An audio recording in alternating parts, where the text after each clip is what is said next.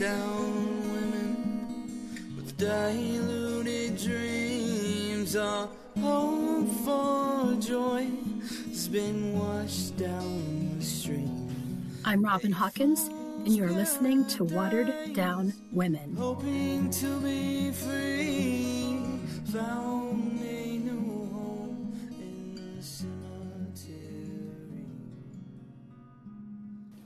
If you could go back in time and change one event in your life, just one wrong choice that led you to a path you shouldn't have gone down, what would you choose?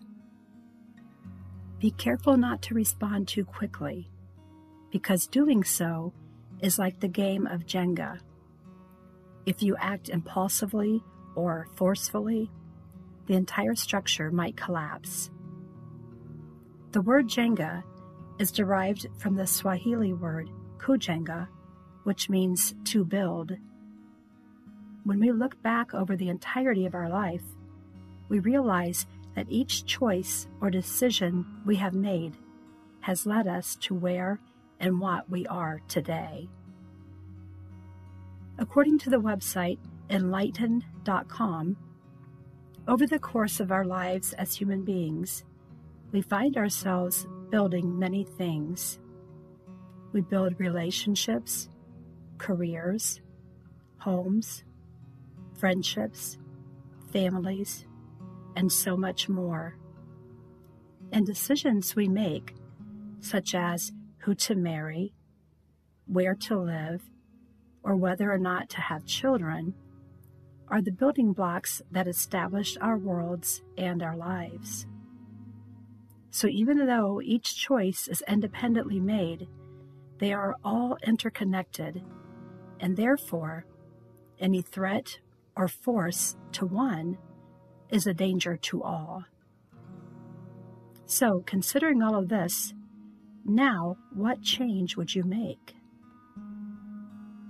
During the Summer of Sorrow, we could surmise that Sarah Adkins frequently pondered this very question.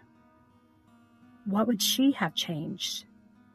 Maybe she second-guessed her decision to marry Henry Adkins. Perhaps she wished she had never left Kentucky. And possibly, just possibly, she might have wished she never had children. My guess is that Sarah wasn't alone in her anguish and suffering. Most likely, many other women were simultaneously struggling with the questions of why or what if. And most certainly, numerous families were grieving their own heartbreaking losses. At first, it was isolated, and then it became coincidental. But by the end of that summer, it became very clear. It began in mid-June of 1949. Sarah and Henry Adkins had traveled from their home in Weeksbury, Kentucky, to Mansfield, Ohio.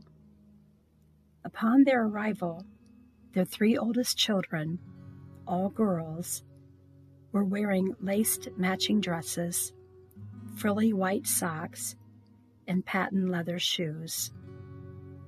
Their youngest two children, Sonny, who was about a 1.5 years old, and Scotty, barely 4 months, were dressed in matching light blue knit baby prams, complete with matching tam hats. Sarah was hoping this would be her family's last move between states, and she wanted to present her family in its best possible light as they settled into a one-room house owned by Henry's sister. After the hectic busyness of getting settled, Sarah soon noticed a change in baby Scotty's temperament and appetite. Over the next few days, he became more and more lethargic, so she tried treating him with home remedies of adding honey to his milk, giving him orange juice, and eventually buttermilk, but nothing seemed to help with his stomach issues. And on Saturday, July 2nd, as the neighborhood children and his older siblings played outside in the warm summer's air. The infant child, Clinton Scott Adkins, took his last breath and left this world. Recently, one of Scotty's older sisters recalled that heartbreaking day. She said that she and her two sisters were playing in the field by a nearby barn when one of their older cousins came running toward them. They were told to get home quickly because something bad had happened to the baby. The girls rushed back to their house and saw their mom, Sarah, running down the road with her hands waving in the air, screaming and crying for help. They ran into the house, and there stood their grandpa, holding their baby brother, telling them to kiss him goodbye before his soul passed on. While the scene at the house was erupting into chaos, Sarah flagged down a passing car and said that her baby was dying and she needed to get to the hospital right away. As the man and woman in the car tried to make sense of the situation, they soon realized that Sarah's child wasn't at the hospital, but needed to get to the hospital. So they turned around and drove her back to her house. When they arrived, it was obvious that it was too late to seek help for Scotty. Sarah raced from the car, grabbed the lifeless body of her son, and fell to her knees. The child didn't go to the hospital that day. Instead, the county coroner arrived at their house that evening. Reportedly, he asked a few questions and then determined that Scotty probably had developed some type of gastrointestinal infection that his young body just wasn't able to fight off. And on Tuesday, July 5th, 1949, 4.5-month-old Scotty Adkins was buried in a light blue knit pram as his mom clutched his small tam hat in her trembling hands. In the Monday, July 4th, 1949 edition of the News Journal, Mansfield's local newspaper, a page 3 article reported that nearly 10,000 people living on the city's fringes were lacking adequate sewage services. The condition was termed a health hazard and a possible source of an outbreak of gastrointestinal diseases. County Health Commissioner Dr. Harry Wayne said that it would take an engineering survey and a great amount of study before any measure could be proposed to provide sanitary and storm sewers in the area. Too grieved by the death of her son and mourning the loss of any future hopes and plans for Scotty, Sarah stayed inside her one-room house, stepping out only to fetch water at a local well or to wash laundry in an outdoor tub. Friends and relatives tried to console her. But what do you say to a mom whose heart was laid to rest with her infant? A mom who was probably racked with guilt for not safeguarding her child. And a mom who had to repeatedly assure her surviving children that their security and well-being were not at risk. 1 week later, tragedy struck just one street over, as Rebecca K. Carroll, the 11-month-old daughter of Ruby and Alfred Carroll, was rushed to Mansfield General Hospital, where she died the same day. Word spread fast throughout the neighborhood about two babies dying, 1 week and one road apart. But rumors spread even faster. In that Sarah's family had been in the area less than a month, folks speculated that she brought a sick child into the neighborhood and criticized her decision to travel that far with an ill child, disregarding the fact that the child was a normal, healthy infant upon his arrival in Mansfield. At this point, with only 2 infant deaths to report, no alarm bell was sounded, and given the fact that it happened outside of the city limits, no immediate concern was raised by county officials. But on July 22nd, less than 3 weeks from the date of Scotty Adkins' death, a third child, whose family lived around the corner from the Carroll family, died at the age of 11 months. Monty J. Brown, the son of Wilma and Charles Brown, suffered the very same malady and did not live long enough to celebrate his first birthday.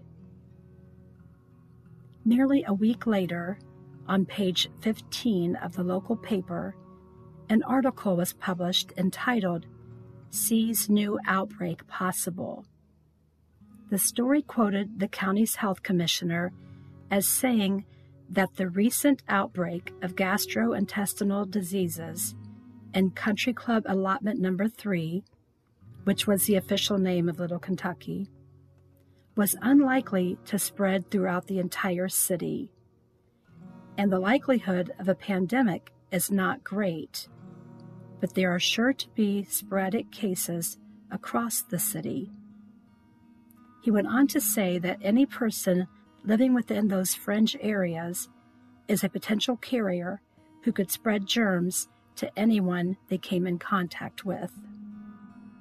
As residents across Mansfield grew more worried about the threat of a citywide pandemic, local officials struggled with finding a quick and effective means to address the problem.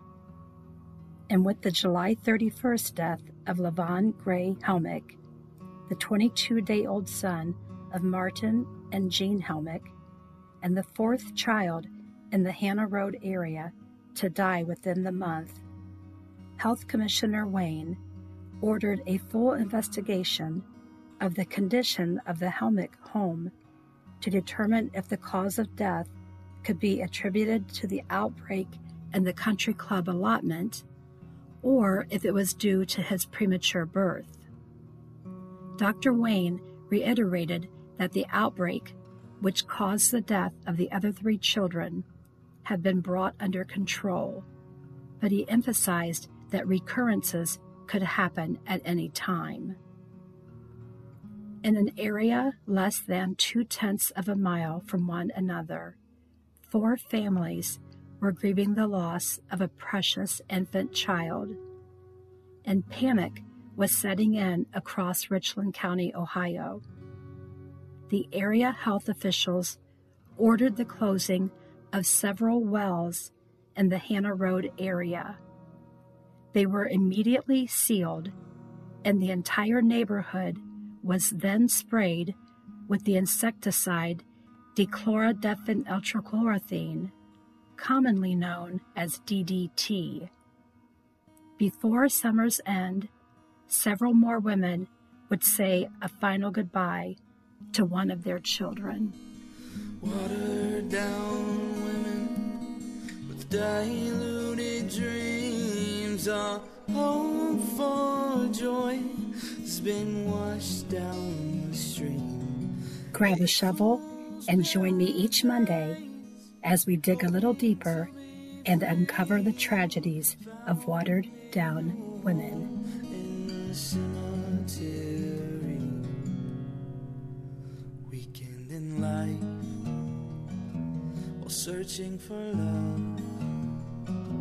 No pain in this world with no help from above.